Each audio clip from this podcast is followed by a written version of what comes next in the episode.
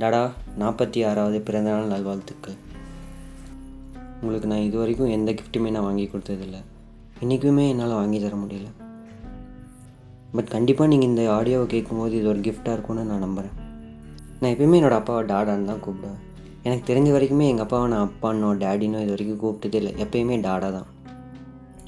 இப்படி டாடான்னு கூப்பிட்ற பழக்கம் எப்படி வந்துச்சுன்னா என்னோட சின்ன வயசில் அதாவது நான் குட்டி குழந்தையா இருக்கும்போது எங்கள் அம்மா வந்துட்டு என்னை வந்து அப்பாவை டேடின்னு தான் கூப்பிடணும் அப்படின்னு சொல்லி பழகினாங்களாம்மா.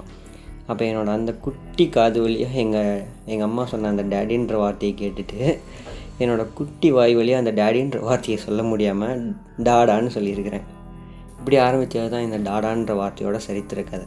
இப்போ வரைக்குமே அது மாறல எப்பயுமே அது மாற்றணுன்னு எனக்கு தோணலை. எப்பயுமே எங்கள் அப்பாவை நான் இப்படி டிஃப்ரெண்ட்டாக கூப்பிட்டுருக்கேன்னு எனக்கு ஒரு நாள் கூட தோணுதில்லை ஏன்னா அந்த வார்த்தையே ரத்தத்தில் கலந்தது மாதிரி ஆயிடுச்சு எல்லாருமே அப்பான்ற வார்த்தைக்கும் டேடின்ற வார்த்தைக்கும் அவங்களோட மைண்ட் டிக்ஷனரியில் அவங்களோட அப்பாவோட முகத்தை மீனிங்காக வச்சுருக்கிற மாதிரி எனக்கு என்னோடய மைண்ட் டிக்ஷனரியில் டாடான்ற வார்த்தைக்கு என்னோடய அப்பாவோட ஃபேஸ் மீனிங்காக இருக்குது நான் தான் எங்கள் வீட்டுக்கு மூத்த பையனா எனக்கு ஒரு தம்பி இருக்கான். அவனும் எங்கள் அப்பாவை இது வரைக்குமே டாடான் டாடான்னு தான் கூப்பிட்டு இருக்கான். ஆனாலும் எனக்கு இதில் ஒரு பெருமை. நான் தான் எங்கள் அப்பா ஃபஸ்ட்டு ஃபஸ்ட்டாக டாடான்னு கூப்பிட்டேன்னு இவனே என்னை பார்த்து தானே கற்றுக்கிட்டான்னு நான் அப்பப்போ நினச்சி பெருமைப்பட்டுப்பேன் சில்லியாக இருந்தாலும் இதில் ஒரு சந்தோஷம் தான் டாடா இது நினைத்ததில் பிடித்தது பாட்காஸ்ட் பேசுகிறது உங்கள் பையன் Rudra. Happy forty sixth birthday Tata. டாடா உங்ககிட்ட நான் நிறைய சொல்லணும்னு எனக்கு கொஞ்சம் நல்லாவே தோணிகிட்ருக்கு பட் இதெல்லாம் நேரில் சொல்லணுன்னா வர மாட்டேங்குது முக்கியமாக அதுக்காக தான் நான் இந்த ஆடியோவே மேக் பண்ணுறேன் நான் சொல்லணும்னு நினச்ச விஷயத்தையெல்லாம் இதில் சொல்கிறேன் முக்கியமாக நீங்கள் கேட்கணுங்கிறக்காக தான் நான் இந்த ஆடியோவே மேக் பண்ணுறேன் இன்னையிலேருந்து உங்களுக்கு நாற்பத்தாறு வயசு ஆச்சு என்னால் நம்பவே முடியல. எனக்கு நினைவு தெரிஞ்சதுலேருந்து உங்களுக்கு முப்பத்தி ரெண்டு முப்பத்தஞ்சு வயசு இருக்கிற மாதிரியே இருக்குது டாடா இப்போ கூட என்னோடய ஃப்ரெண்ட்ஸ் எப்போயாவது உங்களோட வயசு என்னன்னு கேட்குறப்ப ஒரு நாள் சின்ன வயசில் நான் அம்மா கிட்ட உங்களோட வயசு என்னன்னு கேட்கும்போது டாடாவோட வயசு முப்பத்தி ரெண்டு என்னோட வயசு முப்பத்தொன்றுன்னு அம்மா சொன்னாங்க. அதுதான் இப்போ வரைக்கும் எனக்கு ஞாபகம் வரும். அது எப்பப்பெல்லாம் ஞாபகம் வருதோ அப்பயும் உங்களோட வயசு முப்பத்தி ரெண்டு முப்பத்தஞ்சுக்குள்ளே தான் இருக்கும்னு எனக்கு தோணும். ஏன்னா இப்போயுமே பார்க்க அவ்வளோ எங்காக இருக்கீங்க. எனக்கு என்னமோ உங்களோட முப்பது வயசுலேருந்து நாற்பத்தஞ்சு வயசு வரைக்கும் ரொம்ப சீக்கிரமாக ஓடின மாதிரி இருக்குது நேற்று தான் அம்மா உங்களுக்கு முப்பத்தி ரெண்டு வயசு ஆச்சுன்னு சொன்ன மாதிரி இருக்குது பார்த்தா உங்களோட இன்றைக்கி நாற்பத்தி ஆறாவது பிறந்த நாள்.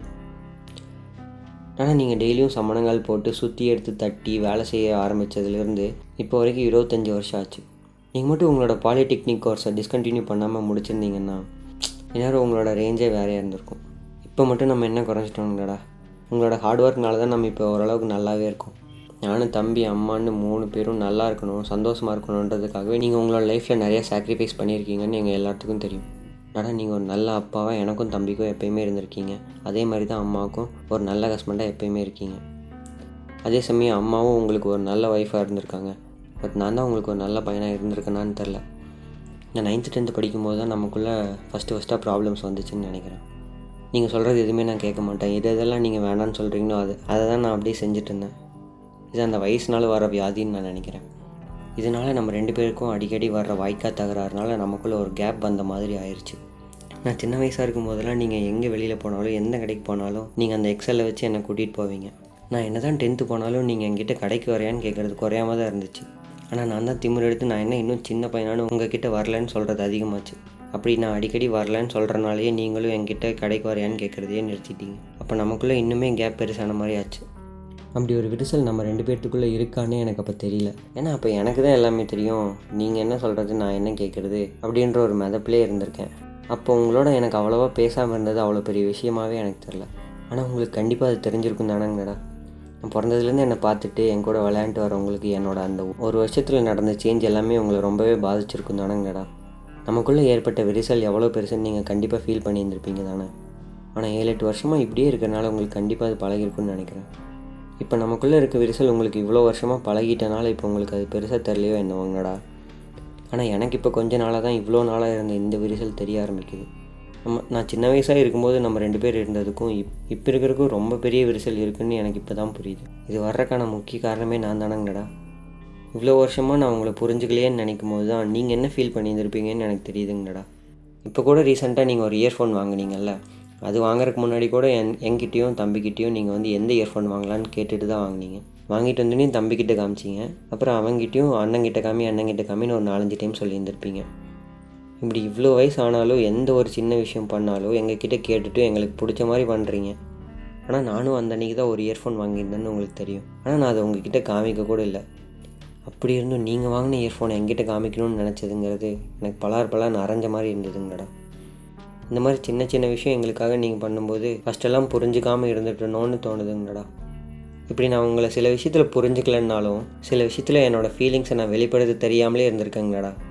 உதாரணத்துக்கு நம்ம வீட்டில் யாருக்காவது உடம்பு சரியில்லைன்னா உடனே உங்களுக்கு தெரிஞ்ச ஏதோ ஒரு விஷயத்த வந்து எங்களை பண்ண சொல்லுவீங்க. இப்போ எனக்கு சளி பிடிச்சிருந்தா நீங்கள் என்கிட்ட மாத்திரை சாப்பிடு ஆவி பிடி சுடு தண்ணி குடி அப்படின்னு சொல்லுவீங்க. அதெல்லாம் பண்ணாதப்போ திட்டுவீங்க. இதே உங்களுக்கு ஏதோ ஒன்று உடம்பு சரியில்லைன்னா அப்போ எனக்கு தோணும். இதை பண்ணுங்கள் அதை பண்ணுங்கள் சரியாயிரும்னு எனக்கு சொல்ல தோணும். ஆனால் நீங்கள் சில விஷயத்தில் அம்மா சொன்னாலே கேட்க மாட்டீங்க. நான் சொன்னால் என்ன கேட்க போகிறீங்கன்னு தோணும். அதையும் மீறி நான் எப்பயாவது ஏதாவது சொன்னேன்னா அதை நீங்கள் ஒரு பெரிய விஷயமாகவே எடுத்துக்க மாட்டீங்க. அப்படி நீங்கள் இருந்தால் எனக்கும் நெக்ஸ்ட் டைம் எப்படி சொல்லணும்னு தோணும். இப்படி சில விஷயத்தில் என்னாலையும் சில விஷயத்தில் உங்களாலையும் தான் நமக்குள்ளே விரிசல் இருக்குதுன்னு நான் நினைக்கிறேங்கடா. இதெல்லாம் எதுவுமே நினைக்காம கொஞ்சம் கொஞ்சமாக அந்த விரிசலை இனிமேல் சரி பண்ணணும்னு தோணுதுங்கடா. ஆனால் படத்துலலாம் சொல்கிற மாதிரி எங்கள் அப்பா தான் சூப்பர் ஹீரோன்னு எனக்கு இப்போ தோணுதுங்கடா. உங்களை மாதிரி தான் நான் நிறைய விஷயத்தில் இருக்கணும்னு ஆசைப்பட்றேன். நம்ம குடும்பத்தை பார்த்துக்கிற விதத்தில் முக்கியமாக நம்ம அம்மா கிட்ட நடந்துக்கிற விதத்தில் அம்மாவே வந்து சண்டை போட்டிருந்தாலும் நீங்கள் சமாதானம் போது அப்புறம் ஞாயிற்றுக்கிழமை ஒரு நாள் கூட ரெஸ்ட் எடுக்காமல் குடும்பத்துக்காக ஒரு நாளைக்கு எண்பது கிலோமீட்டர் தூரம் போய் வேலை செய்கிறது இந்த மாதிரி இன்னுமே நிறைய விஷயத்தில் உங்களை மாதிரியே ஃப்யூச்சரில் வரணும்னு எனக்கு ஆசை. நீங்கள் எப்பயுமே இதே மாதிரி இருங்கடா. நானும் கண்டிப்பாக கொஞ்சம் கொஞ்சமாக உங்களுக்கு ஒரு நல்ல பையனாக இருக்க ட்ரை பண்ணுறேங்கடா இப்போலாம் ரெண்டு மூணு மாதமாக ஞாயிற்றுக்கிழமை கூட உங்களுக்கு ஒர்க் இருக்குது ஸோ நீங்கள் கிளம்பிடுறீங்க. ஆனால் எப்பயாவது ஒரு வாரமாவது ஞாயிற்றுக்கிழமை வீட்டில் இருங்கன்னு சொல்லணும்னு தோணுதுங்கடா இனிய நாற்பத்தாறாவது பிறந்தநாள் நல்வாழ்த்துக்கள். இது நினைத்ததில் பிடித்தது பாட்காஸ்ட் பேசினது உங்கள் பையன்.